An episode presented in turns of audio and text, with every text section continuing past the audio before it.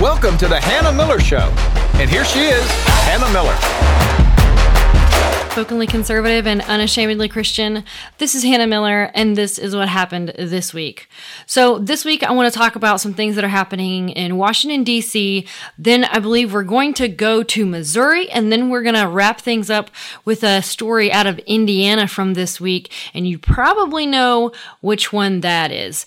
So, let's start from the beginning. Let's talk about, unfortunately, Washington, D.C. And there's a reason. I know that for the most part, I try to avoid talking about uh, Congress and the shenanigans that go on there because the reality is is that it's mostly just entertainment, political theater, reality TV fodder. Okay, and so for the most part, I just kind of ignore it.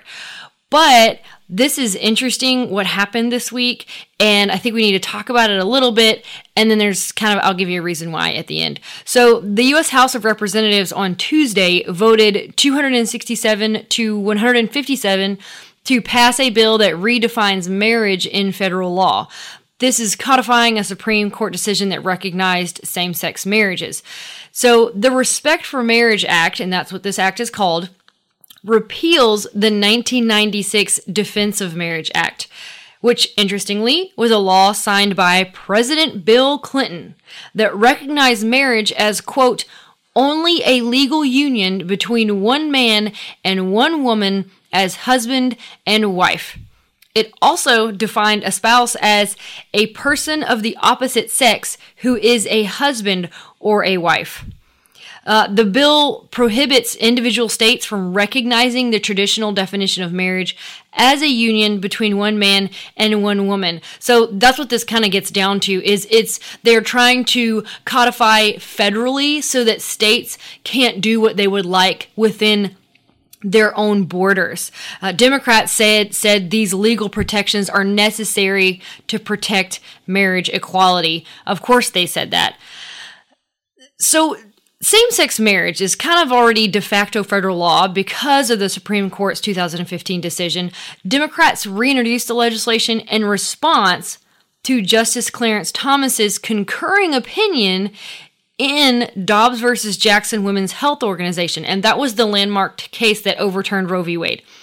In that concurring opinion, Thomas said the court should revisit its uh, substantive due process precedents including Obergefell.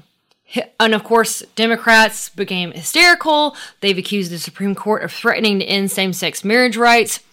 And even this is so bizarre, interracial marriage rights, citing Tom and this is this is this is a black man. They're attacking a black man over this, saying that he's threatening interracial marriage rights, citing Thomas's opinion and ignoring the court majority's opinion in Dobbs, the court majority's opinion in Dobbs, which explicitly ruled out overturning those precedents. Of course, Justice Samuel Alito, who wrote the majority opinion in the Dobbs decision, emphasized this is what he said nothing in this opinion should be understood to cast doubt on precedents that do not concern abortion. He said it, clear, cleared everything up right there. The Bipartisan Respect for Marriage Act though, passed with unanimous support from Democrats and 47 Republicans voting in favor.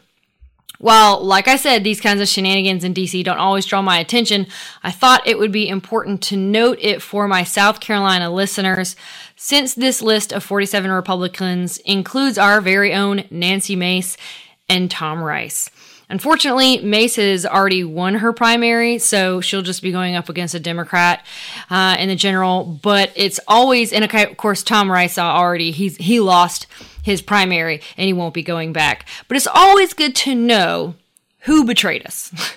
That's really why I'm telling you all this. Tell you all of this and the fact that the federal government is trying to attack our states' rights and what and how we can legally define marriage and there are two Republicans from South Carolina who went along with it. And it's good to know. This bill now heads to the Senate, where at least 10 Republicans will need to join the Democrat majority to overcome the Senate's 60 vote filibuster threshold, threshold and pass the bill. So that's the first story I wanted to cover. The second story is out of Missouri. And this is about a sheriff in Missouri who has refused to release gun owner information to the FBI, even if the agency threatens to arrest him. This is Republican Scotland County Sheriff Brian Whitney, who wrote to residents in his community on Monday about the plan to audit Missouri's gun owner records. He said, as the Sheriff of Scotland County, I want all my citizens to know that I will not allow, cooperate, or release any concealed carry weapon information to the FBI, even at the threat of a federal arrest.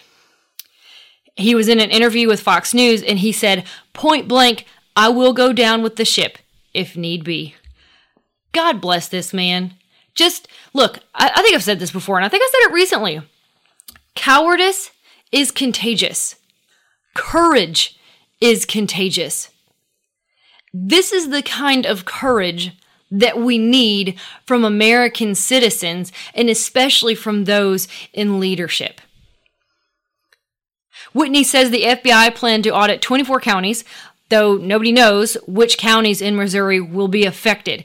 His defiance of a potential demand from the FBI that sheriffs release information on Missourians with concealed carry permits was not the only one. So he was not the only one to defy this. Sheriffs in Howard, uh, uh, Camden, Macon, Osage, Randolph, there was one other one, uh, Gasconade. Those counties also agreed to keep such information away from the FBI. And then to back up his letter, Whitney told Fox News he's preparing to move all that CCW information to a secure location in case the FBI threatens him with a search warrant for it. But here's the question Why all of a sudden is this a concern?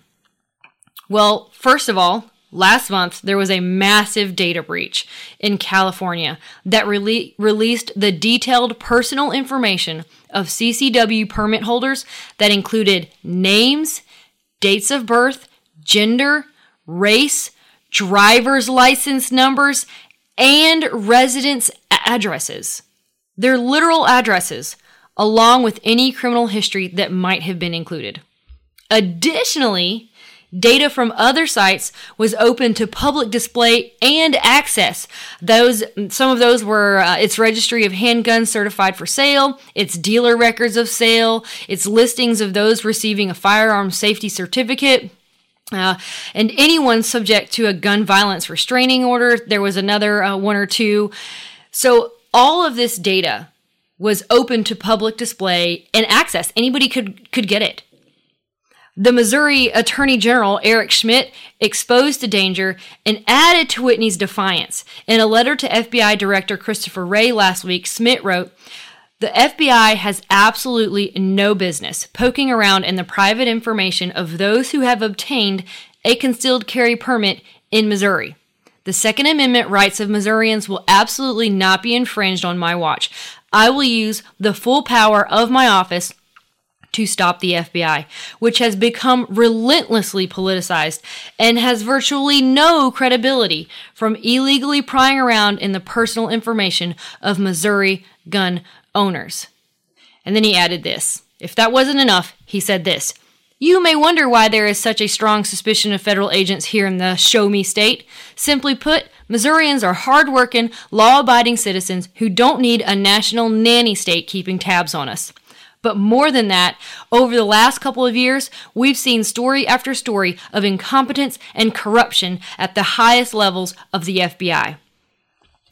This is exactly why gun owners dislike a license being required and for the government to have any record of their owning a firearm. These two things a justifiable distrust of government agencies and the possibility of a data breach where their private information could be exposed and make them vulnerable. I mean, do you really want, I mean, if you lived in California or Seattle, would you really want people to know you that you own a firearm where you live?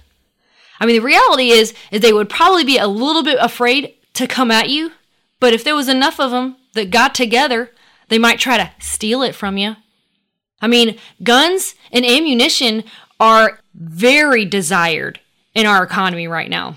They're an investment. So These folks, and these folks know that, especially criminals.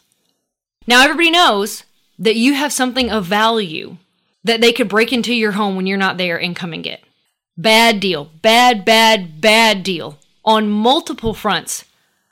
We have the right to bear arms, full stop. That is all the license we need. And it was that license that saved lives this past week. Let's talk about it when I come back from the break. This is Bob, the producer of The Hannah Miller Show. Hannah and I would like to thank you for subscribing, favoriting, sharing, liking, and everything else you can do for a podcast that makes this podcast so successful. As you probably know, Hannah and I are both based out of South Carolina. I want to tell you about another podcast I think you'll find very enjoyable and educational. It's called South Carolina Politics. The topics on this show range from county council and school board all the way up to the governor. Interviews, opinions, discussions, updates, and a lot more. So check it out wherever you find your podcasts. It's called South Carolina Politics. All right. Before I actually dive into this story, I have some good friends who work over at Halter, which is an equine therapy organization near the school South Carolina School for the Deaf and Blind and I had told them that I would ask any of my listeners who were interested in volunteering with a program like that um, to please reach out. They have a lot of open spots for volunteers, especially on the heels of COVID, and they need a lot of help out there and they have a wonderful program. They use horses to just uh, to provide therapy for children and it's a little bit uh, it's a lot to explain just here in a, in a few seconds. But if you've ever been interested in therapy if you love kids if you love horses any of those things they combine all of those things and serve our community in a wonderful way. So if you're interested in those things, I suggest that you reach out to Halter and you can reach out to me to get that number or you can just Google it and find it and just connect with them and see if there's a way or a time or day that you could go and, and help and volunteer over there. So let's get back to the news though. On Sunday evening, July 17th, 2022, at the Greenwood Park Mall in Indiana, a gunman opened fire in a food court. He killed three people and wounded two others. He might have murdered many more, but for the quick work of a man named Elisjsha Dicken, who, 15 seconds after the shooting started, pulled out his own handgun and fired 10 times, hitting the assailant eight out of the 10 times he fired. Very impressive, especially with a handgun at 40 yards. Dicken was legally carrying a firearm under the state's constitutional carry law. And that's what I'm talking about. The Second Amendment gives us the right to bear arms, and constitutional carry laws say that. They basically just affirm the Second Amendment. We shouldn't even need it. we shouldn't need it. But in the day and time age we're in, we do. And they say you don't have to have a license, you don't have to have a training course, you don't have to have any of these things.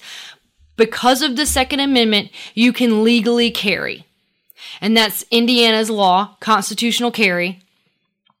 And this guy had, didn't have concealed weapons permit, didn't, as far as I know, had no official concealed weapons training. He said in uh, an interview that his grandfather had taught him how to shoot. I imagine his grandfather is very proud of him, whether he's passed on or still alive. I don't know. But either way, probably very proud of this young man. He was hailed as a good Samaritan for saving lives. Then the next day, the Greenwood police chief added many more people would have died last night if not for the responsible armed citizen. Let me just say this you and I are our own first responders.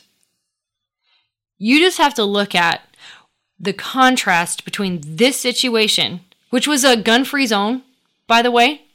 They had their little sticker up there, and I don't want to get into all of the details, but basically, Indiana state law says you can carry.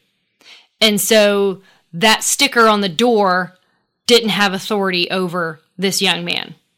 Okay. And so he was able to carry, and he did, and he saved lives. Contrast that to what happened at Uvalde when they were in a, what I would call a soft zone, a vulnerable environment, and they had to wait for the police. And it took them over an hour to do what it took this armed citizen 15 seconds to do. It's just tragic. And it's really mind blowing that anybody on the left, any progressive, anybody who's in favor of gun control can uh, have these two situations that are literally back to back and still advocate for gun control and try to tell you that your best line of defense in a situation like this is to just wait for the police. And I'm not knocking the police because you guys know me. I have a lot of respect for the police, for our officers for our military, all of those things. But boy, oh boy, something in Uvalde is rotten. And they really dropped the ball. And no matter how much I respect these guys in general, the reality is, is and, and, and this is a cliche, but it's still true. You know, when seconds count, the police are minutes away. That was perfectly illustrated in Uvalde. And then the converse of that is perfectly illustrated by what happened in Indiana. Of course, this term Good Samaritan the police, uh, the police chief was immediately condemned by gun control advocates for his for that reference for referring to Elisjsha as a good Samaritan. And then one local reporter said this. He said the term good Samaritan came from a Bible passage of a man from Samaria who stopped on the side of the road to help a man who was injured and ignored. I cannot believe we live in a world where the term can equally apply to someone killing someone. End quote. So wait a minute. When it's put that way, who's correct? The police chief, or the reporter? I liked how Lawrence Reed rephrased the question. He, he asked, Did Jesus support self defense or the taking of a guilty life to save the lives of innocents? A quick kind of recap eh, uh, uh, of chapter 10, in chapter 10 of the book of Luke in the New Testament, Jesus tells his, par- tells his parable of the Good Samaritan. The Samaritan is judged good because when he came upon a man who was beaten and robbed, he chose of his own free will to help the injured man with his own resources. As Reed pointed out, the Good Samaritan in Jesus' parable did not commit a violent act himself. The injured man's assailants were presumably long gone. He stepped in to assist the assailed. So, strictly speaking, and he's right on this, the Greenwood police chief's reference was not entirely, uh, a, it wasn't an, an entirely correct analogy to Elisjsha Dickens' action in taking down the shooter at the so- shopping mall. So, I'll grant that. But let's talk about the, the issue here was that this good Samaritan, that, that somebody could be good and shoot somebody.